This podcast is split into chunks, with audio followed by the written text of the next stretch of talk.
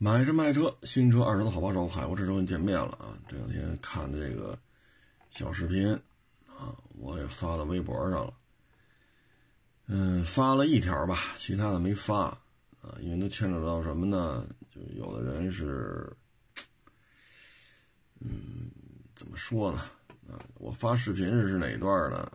就是一台白色的 SUV，车主呢在里边弄了个碳。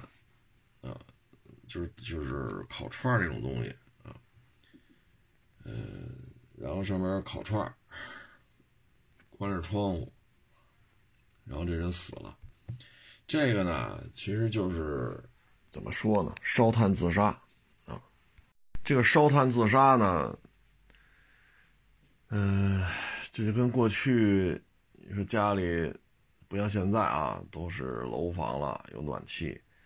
那小时候家里都是平房啊，得生炉子，生炉子呢，它就烟囱，把这个气呢排到室外去，烟囱不能漏，啊，然后这炉子上边这个盖呢也得盖严喽，要不然住煤气嘛，所以烟囱呢每年入冬之前都得看一下，啊，通一通，不能堵漏，啊，因为烟囱嘛一节一节那是。现在应该叫白铁皮吧，一节一节加那个转头啊，然后形成九十度的那种弯道往外拐。这个呢，咱也说不好是自杀还是真不懂啊。其实呢，跟汽车有关的吧，还有的就是开着空调，就夏天啊，它这个比较热，他呢把车停在树荫里啊，然后开开冷风。那开冷风肯定得着车呀，啊，然后就这么睡觉，每年都有这么睡死的，啊，为什么呢？这个就是发动机着了，带着压缩机啊，然后出冷风，您在车里边这么一一眯的，挺舒服的啊。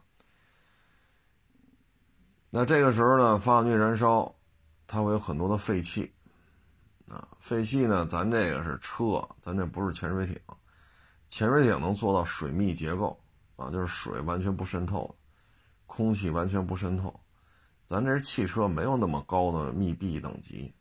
啊，本身你还有这么多车门，这么多窗户，啊，这都是可以活动的啊，玻璃能升降，门能打开，啊，所以在这种情况之下吧，发动机燃烧之后排出来废气。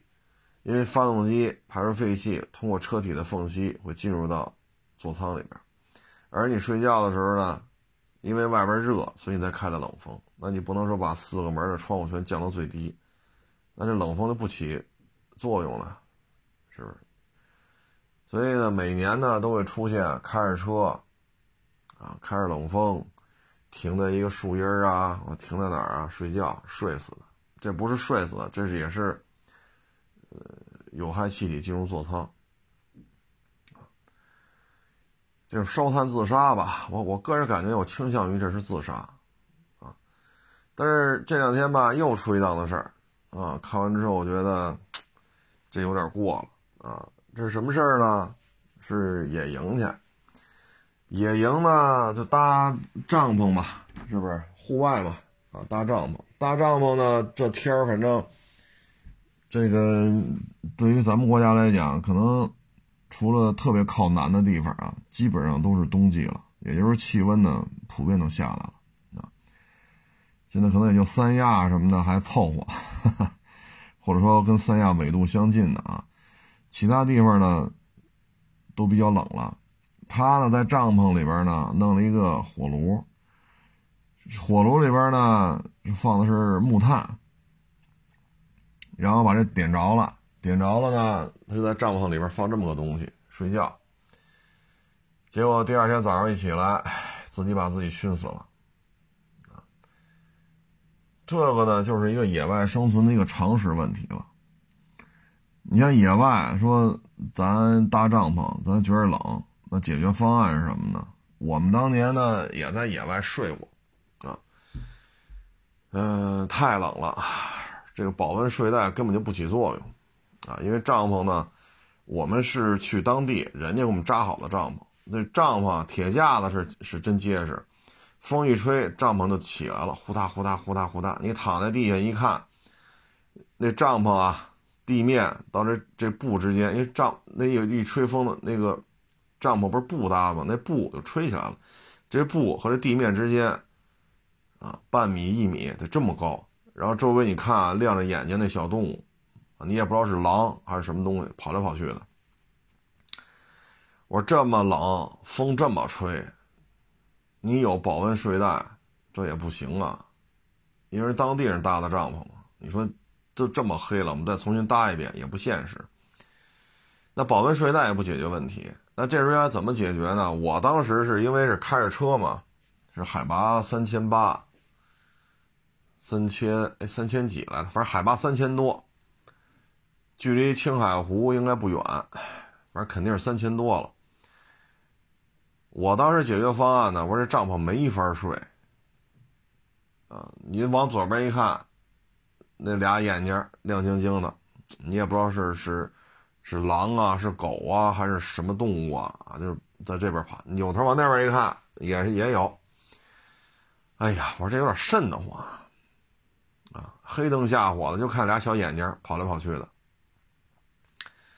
我就跑车里边去了，车呢我没开车，说弄暖风没有，我呢是在后排座，我把那个他那个睡袋底下有一个褥子，我把那褥子拿过来，啊，然后自己把自己这么一卷，啊，戴上帽子，啊，然后后排座相对不宽敞点嘛，后排座这么一围，然后玻璃呢摇下一点缝了。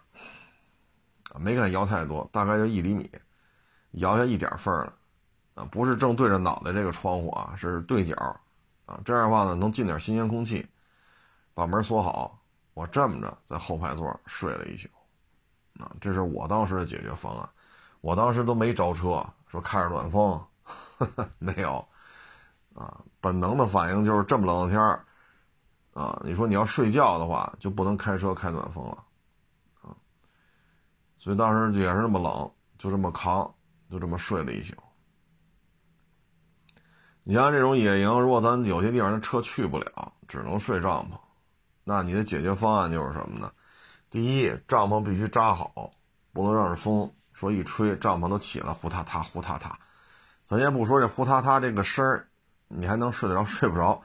再说帐篷这个防风一定要做好。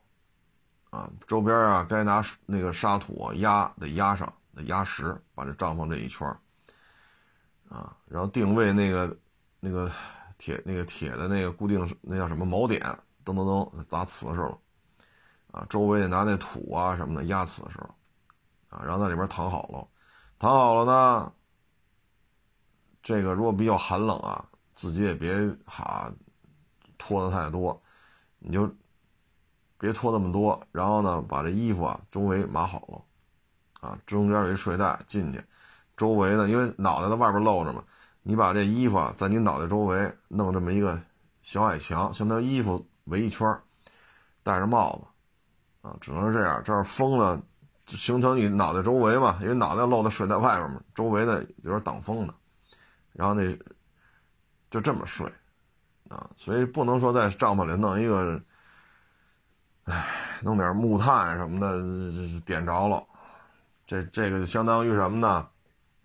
原来小时候住平房，生炉子，你把烟囱拔了，把那个炉子上面那个盖儿都挑了，然后就在屋里睡觉。你这种睡觉方式就跟那种睡觉方式是一样的，必死无疑啊，必死无疑。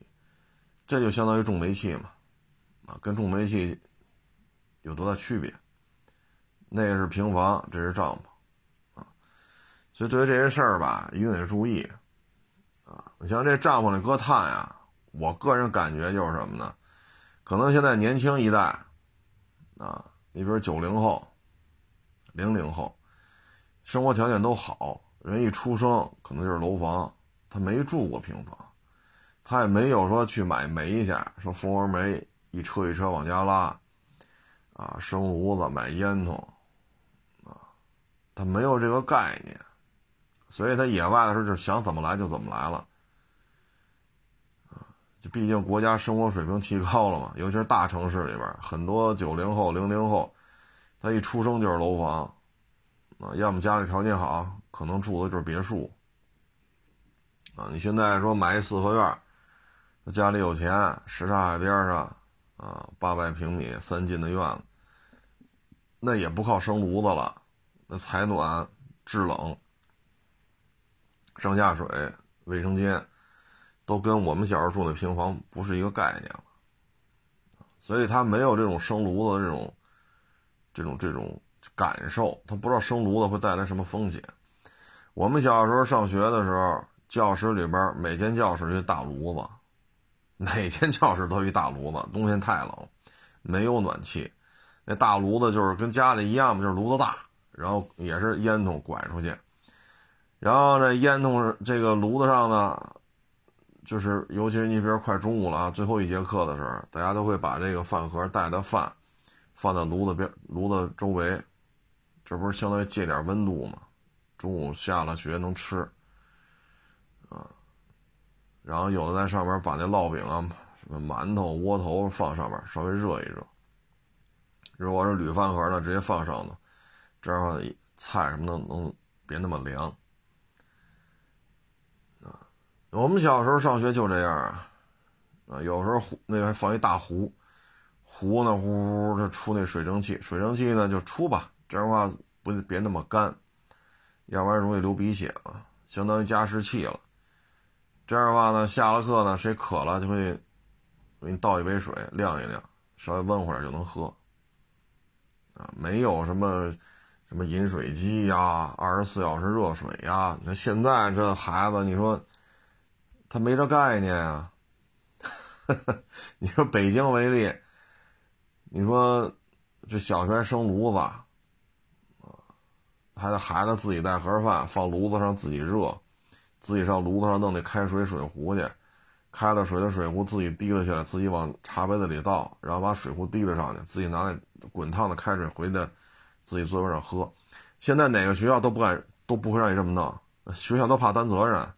中了煤气怎么办？烫着怎么办？那大铁炉子里边的煤烧的通红通红的，这大铁炉子谁碰一下那不得烫了吗？那肯定是烫伤啊！好，还让孩子自己弄那个烧开了水的大水壶，提了下来自己倒，自自倒完自己的提着。我别的城市我不清楚，就以北京为例，任何一个学校，这老师绝不会这这么干的，当地的教委也不允许这么干。这出了事儿，这。这这这这学校担不起责任啊！但是我们当年上学时就这样，学校就这样。这能生个大炉子，这条件相当好了，最起码屋里暖和啊，屋里能喝着热水啊，屋里能热饭呀，那还有生不上炉子的呢？你生不上炉子怎么办啊？所以现在你说，我就看这几个案例啊，我觉得住帐篷那种应该是小时候家里条件还可以。啊，没有说像我们小时候这种经历，所以他不知道在帐篷里烧一盆炭意味着自杀。那辆白色 SUV，咱就不好说了，我感觉像是自杀了。但是那个小小烤炉上就烤串那篦子嘛，那上面确实也烤着串儿。哎呀，我们只是看着像自杀啊，因为车嘛，车这种，哎。反正只是看着像啊，最终如果搜到警方通报的话，能搜到，可以看看警方通报对这事儿是怎么定性的。现在反正像煤气中毒吧，很少了，很少了，基本上都是一些出租房啊，村里那个小平房，八百一千的一个月，嗯，没有暖气，那自己生个小炉子什么的。但是现在呢，因为法律越来越健全了。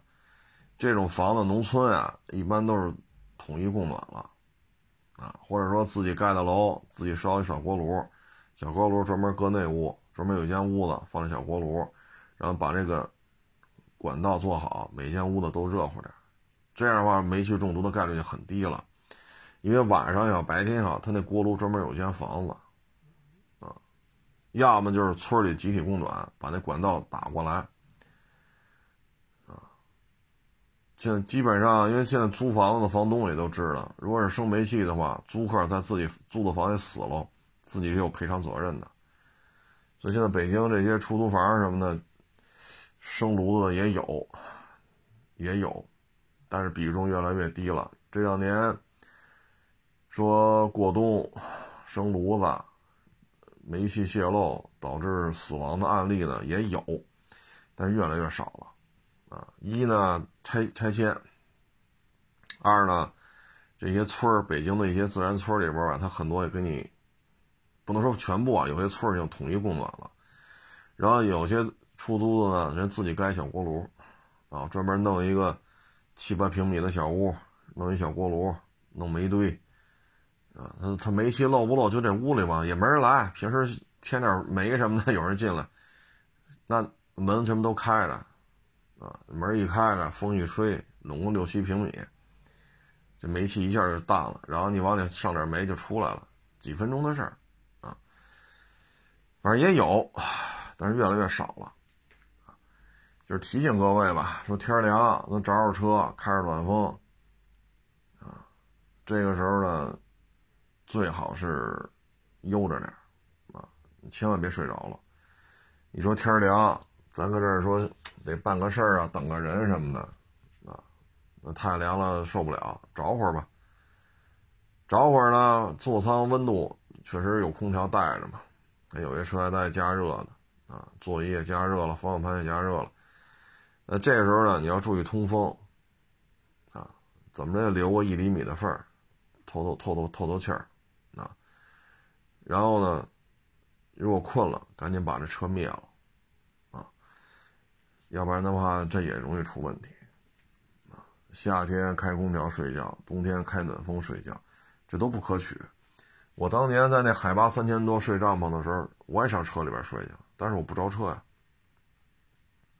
我玻璃留一厘米的缝儿，不是说脑袋挨着这窗户啊，是对角，然后，裹着大棉被啊，戴着帽子呀，后排座这么一围，啊，也能凑合。啊，所以各位就是常识问题。现在主要是生活条件太好了，年轻一点的网友呢，对于这个碳或者煤球啊，是蜂窝煤啊，或者是甭管什么东西吧，通过这个燃烧取暖，它的副作用不是太不是太了解，因为他没有经历过那种生活啊。这种生活条件好吧。然后导致的一些过去都发生不了的事情，现在会发生。还有，你比如说那吃豆角，豆角这很常见，豆角炒肉片啊，熬豆角，有时候炖肉的时候也放点。这个东西啊，得煮熟了，煮透了。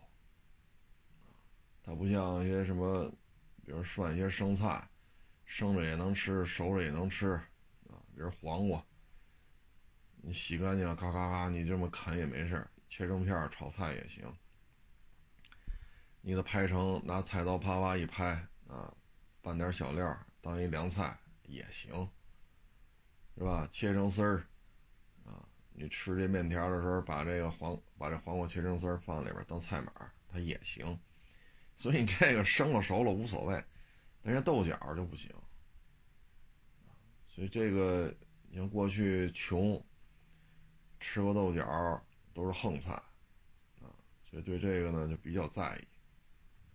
而现在呢，可能饮食越来越发达了，可能有些时候觉得生鱼片我都能吃，生那相当于不就是吃生肉吗？对吧？这有什么不能吃的？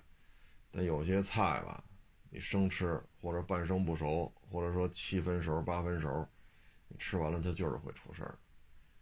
过去啊，穷，吃点菜不容易，所以对这个菜啊什么的，你看现在，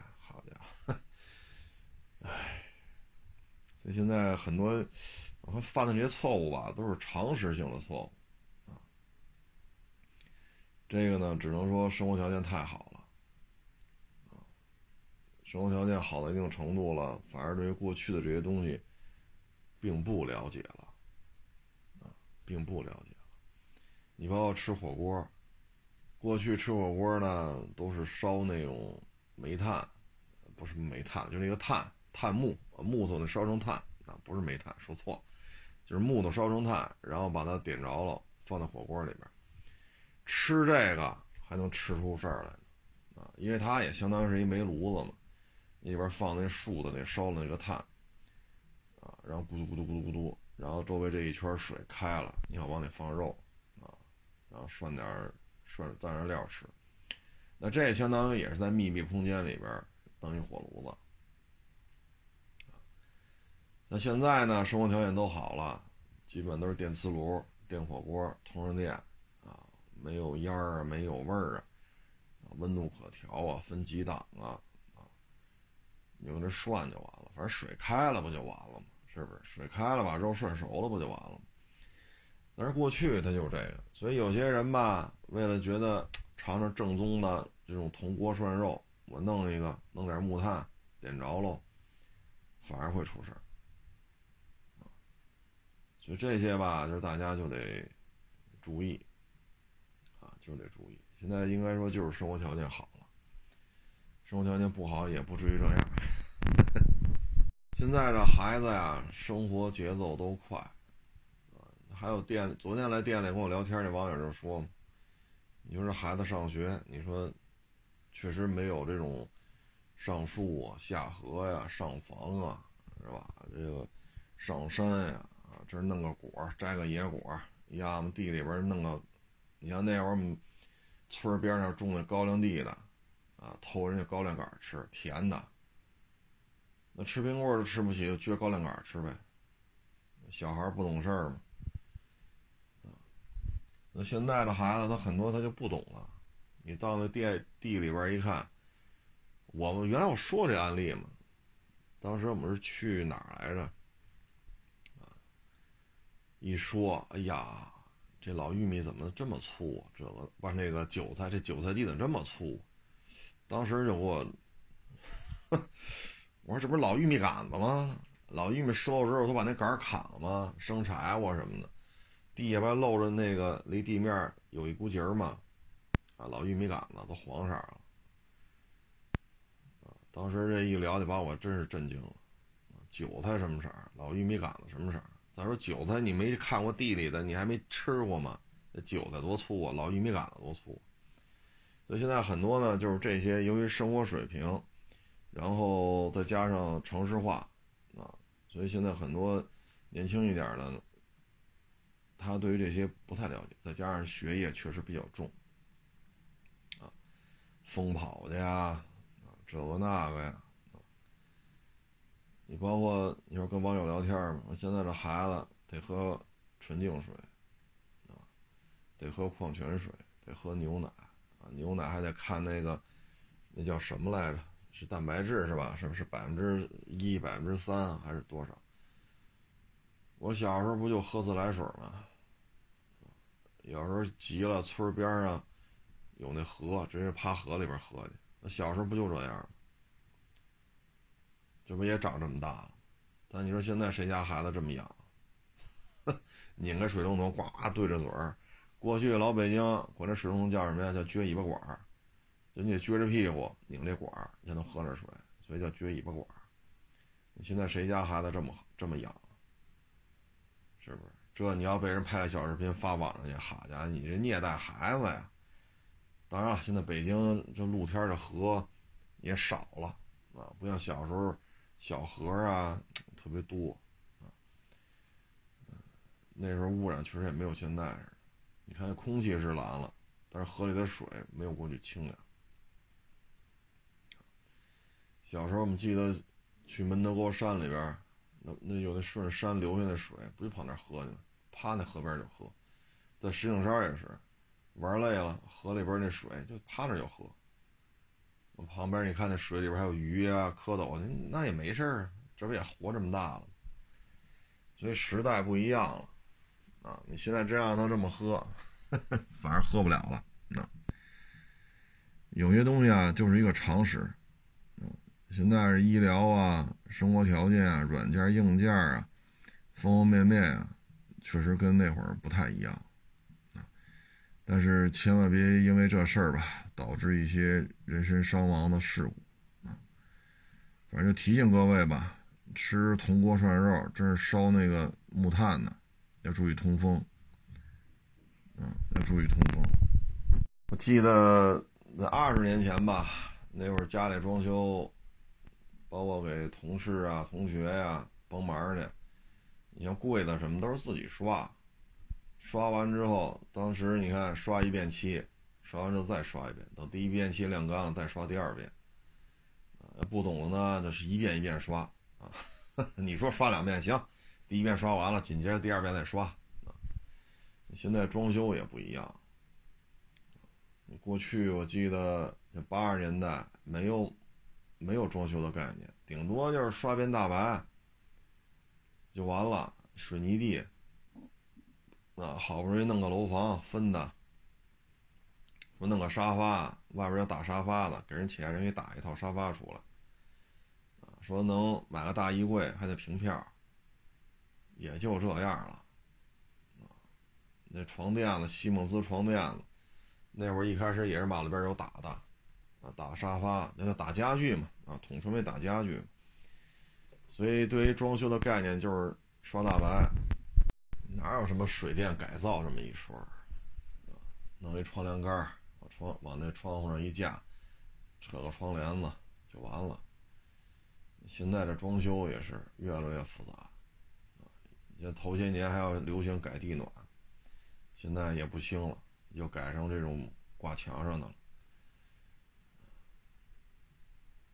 再往前就包木头嘛，包门、包窗户，啊，包那木木木围子嘛。然后窗户、门要包上，然后离地面一米吧，还要做成木墙围子。现在谁家还这么装修啊？你说一看这房，好家伙，就这装修风格，哎呀，没有二十年也得有十大几年了。奥运会之后这么装的都少了，所以这都是时代进步。啊，一说装修，哈，现在一百米、一百平米的房子，装修费用涨了。去年三四十万，今年得四五十万。你要搁小时候，不就刷个大白吗？换个大点灯泡，或者灯泡换管灯，能花多少钱呀？现在谁家住房还这么住，所以这些都是不一样的地方啊，不一样的地方。很多东西啊，时代一变，就没有这个概念了。你比如小时候吃饭，这家串那家串。呼啦啦几个小兄弟小姐们的，你跑他们家吃，他跑你家吃去。现在这种事儿不多了，因为什么呢？社区防疫，啊，社区有门禁，啊，楼有刷脸，楼门它有楼门的门禁卡。你这么串也不方便了，而且都有请家教上培训班你小时候哪这么多事儿？反正大家家的水平都差不多。都属于能吃饱就完了，啊，不像现在了，啊，现在都是外边吃，那时候都是家里吃，啊，东街串西街串，啊，哎，时代变化真是太快了，啊，体育项目也不一样，啊，现在你说上学，这老师也怕担责任，过于激烈的这种运动啊，基本上就屏蔽了。啊，跑跑步啊，啊，练练跳远，啊，行了，啊，这些呢相对危险性、危险系数会低，啊，你小时候上房揭瓦，啊，下河捞鱼，现在这些东西，现在很多，咱不说别的啊，你说你现在抓一鸟，你试试，你抓几个马巧，你就得拘留。你说弄个网下河捞鱼去，捞完鱼回家炖了吃，这鱼是不是保护动物？我们小时候就上河里捞鱼啊，几瓜子几瓜子，几瓜子也不大，也就是大拇指这么长，顶多就手指这么长，很少有说半斤一斤的捞不着，买了渔网下河捞，捞完回家炖了吃。你说现在你这么捞一试试，你这是不是保护动物？咱也说不清楚。你捞捞捞，好家伙！这锅鱼，这锅鱼汤还没喝上呢，可能就进去了，啊，所以很多生存的技能不一样了啊！你包括掏鸟蛋去啊，那会儿我们去南方，要都二十多年前了。去南方，那稻田里有那个叫什么？叫黄鳝是叫什么来着？当地南方那田地里就有这个，那下去抓，抓完就吃。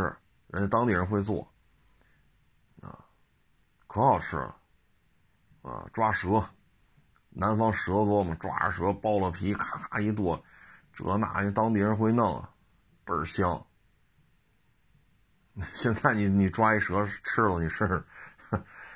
你这蛇是保护动物啊，啊，所以很多生存的技能啊，完全不一样啊，鱼钱撸下来，啊，搁点棒子面，啊，这么吃那么吃。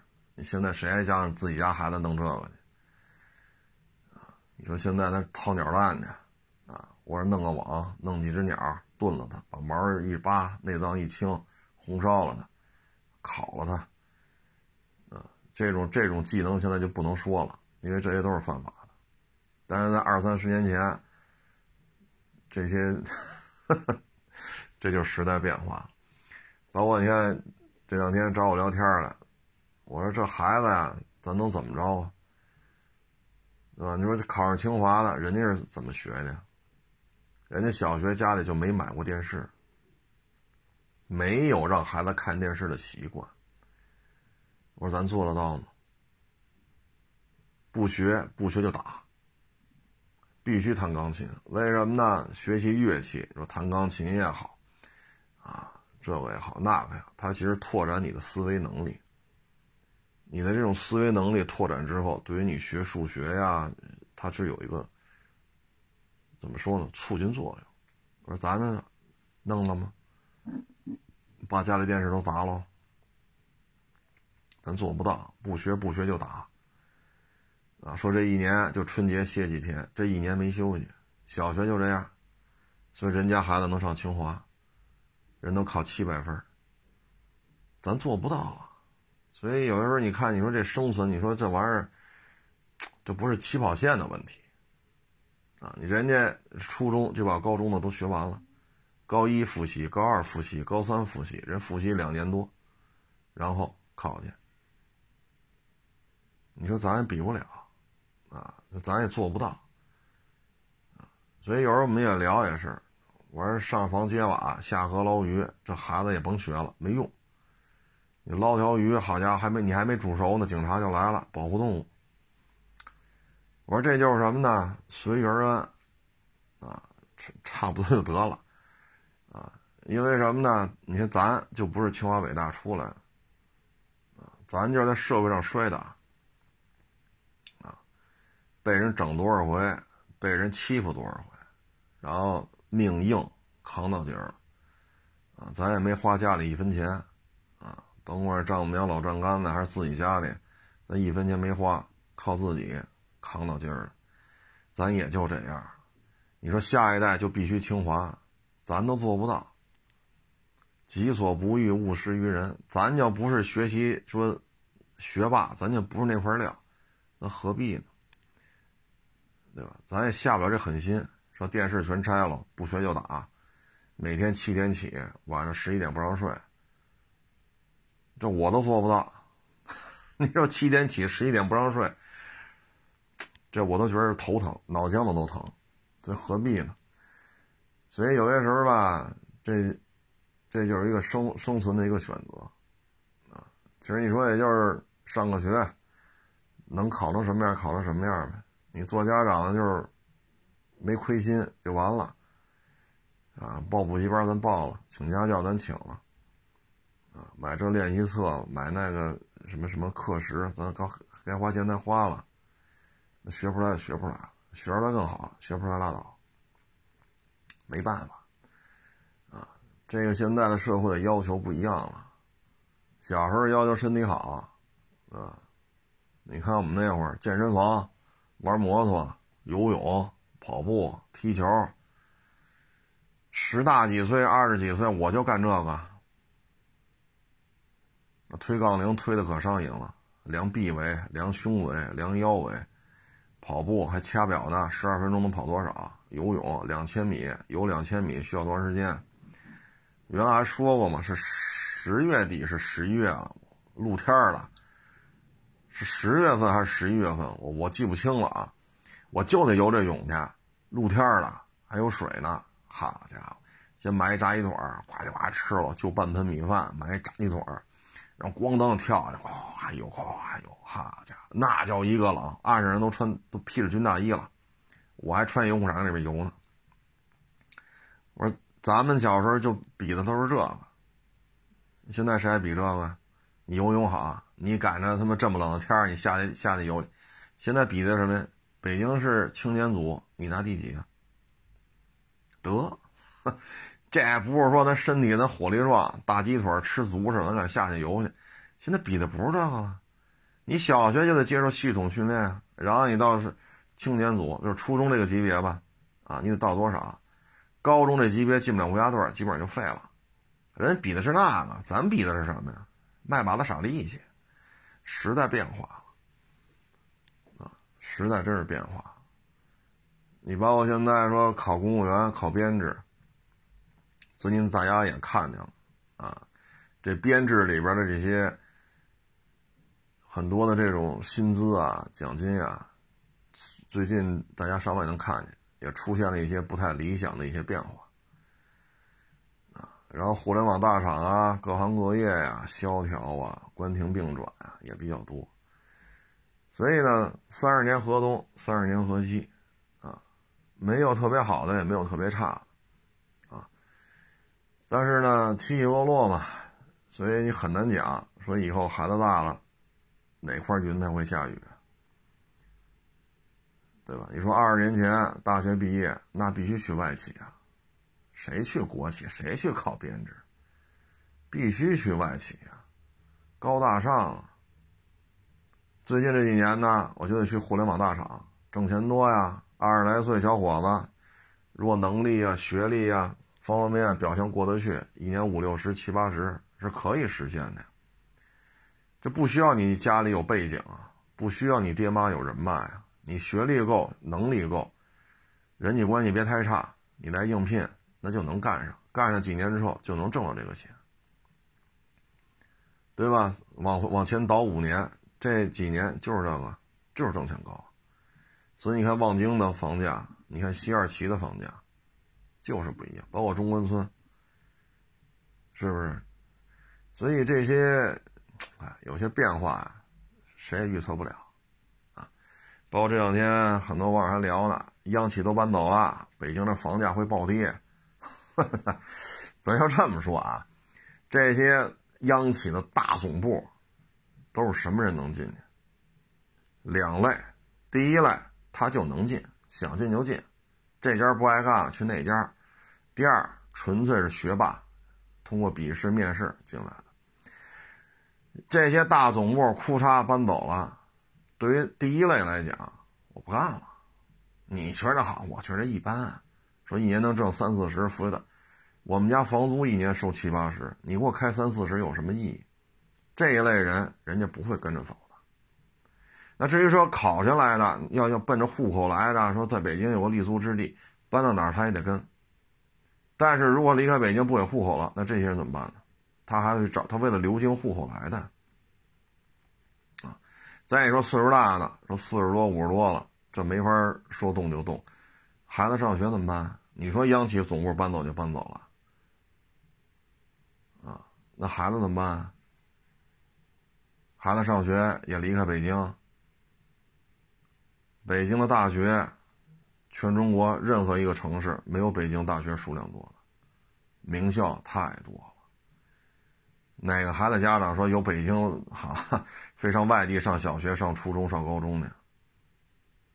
那孩子走不了，家怎么走啊？啊，所以说央企大总部搬走了，实际上有购买力的这些人走不了。啊，您说您学习确实好啊。您考七百三，您考七百四，您您真是学霸了，您省状元啊，这那，那来了可能是为了户口来的，拿的北京户口，他享受北京的教育啊、医疗啊，你让他裤衩，有时候搬秦皇岛去，有时候搬张家口去，有时候搬雄安新区去，有时候搬塘沽去，就滨海新区去。他们干吗？费了千辛万苦，就 要是在这个城市扎根为了户口，为了教育、医疗等等等等。所以这种搬走，实质性有购买力的人是动不了的，啊，动不了的。啊，有些问题你这么一琢磨，你就明白了，对吧？所以大体上就这样。嗨，有些时候说多了吧，就是时代的变迁，差距真是太大了。这种巨大的变化，你比如说足球，九十年代的时候，削尖了脑袋要参加职业化，啊，为了进预备队，为了试训的时候让主教练能给自己哪怕二十分钟，啊，这都需要拿钱砸的，啊，进预备队也好，进青年队也好。包括来队里试训的时候，让主教练能给自己多一些上场时间，你都要给领队啊、助教啊、主教练的助手这些都要使钱的，那不是三五千了，那会儿就得论万、几万、几万的给啊。包括你进了一线队了，你不是绝对的主力，那十一个上场球员能不能说？中途，比如六七十分钟时候有换下去的，能不能让我们家孩子上？还得花钱啊。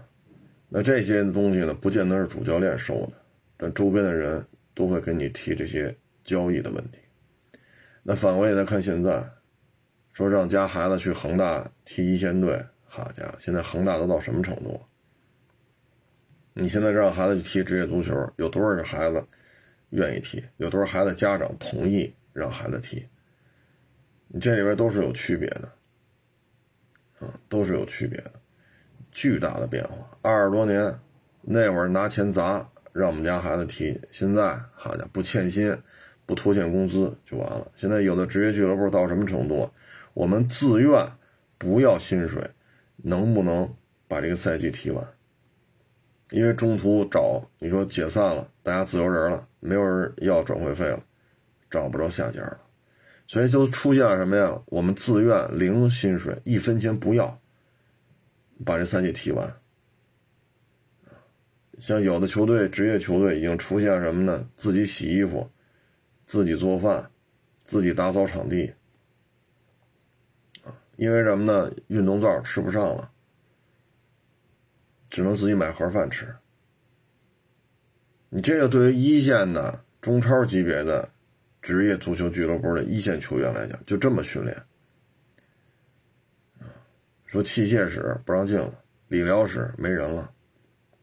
那受伤了，一些有伤病、老伤老病的需要康复，自己花钱上医院去找去，找上骨科的有推拿大夫，让骨科找人给你推拿。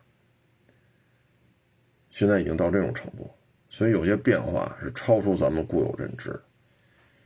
二十多年前，你看那会儿。首钢就有假币嘛，啊，太细的事儿了，现在不能说，我也怕惹这麻烦。但那会儿就能看到这些，啊，所以首钢那假币没几年就销声匿迹了，都是有原因的。啊，再你像九几年买二手车，没有电脑，没有联网，都是手写的档案。那会儿手续，哎呦，卖假手续的、胡来的太多了。包括本世纪初，啊，法律也不健全，互联网也不发达，卖事故车的多了。但是到了奥运会之后，特别是到了一几年，这基本上就干不下去了。所以这变化还是蛮大的，啊，那边手续都是假的嘛，啊，有职业吃这碗饭的。但是现在这社会你就不能这么干了，什么什么都联网啊。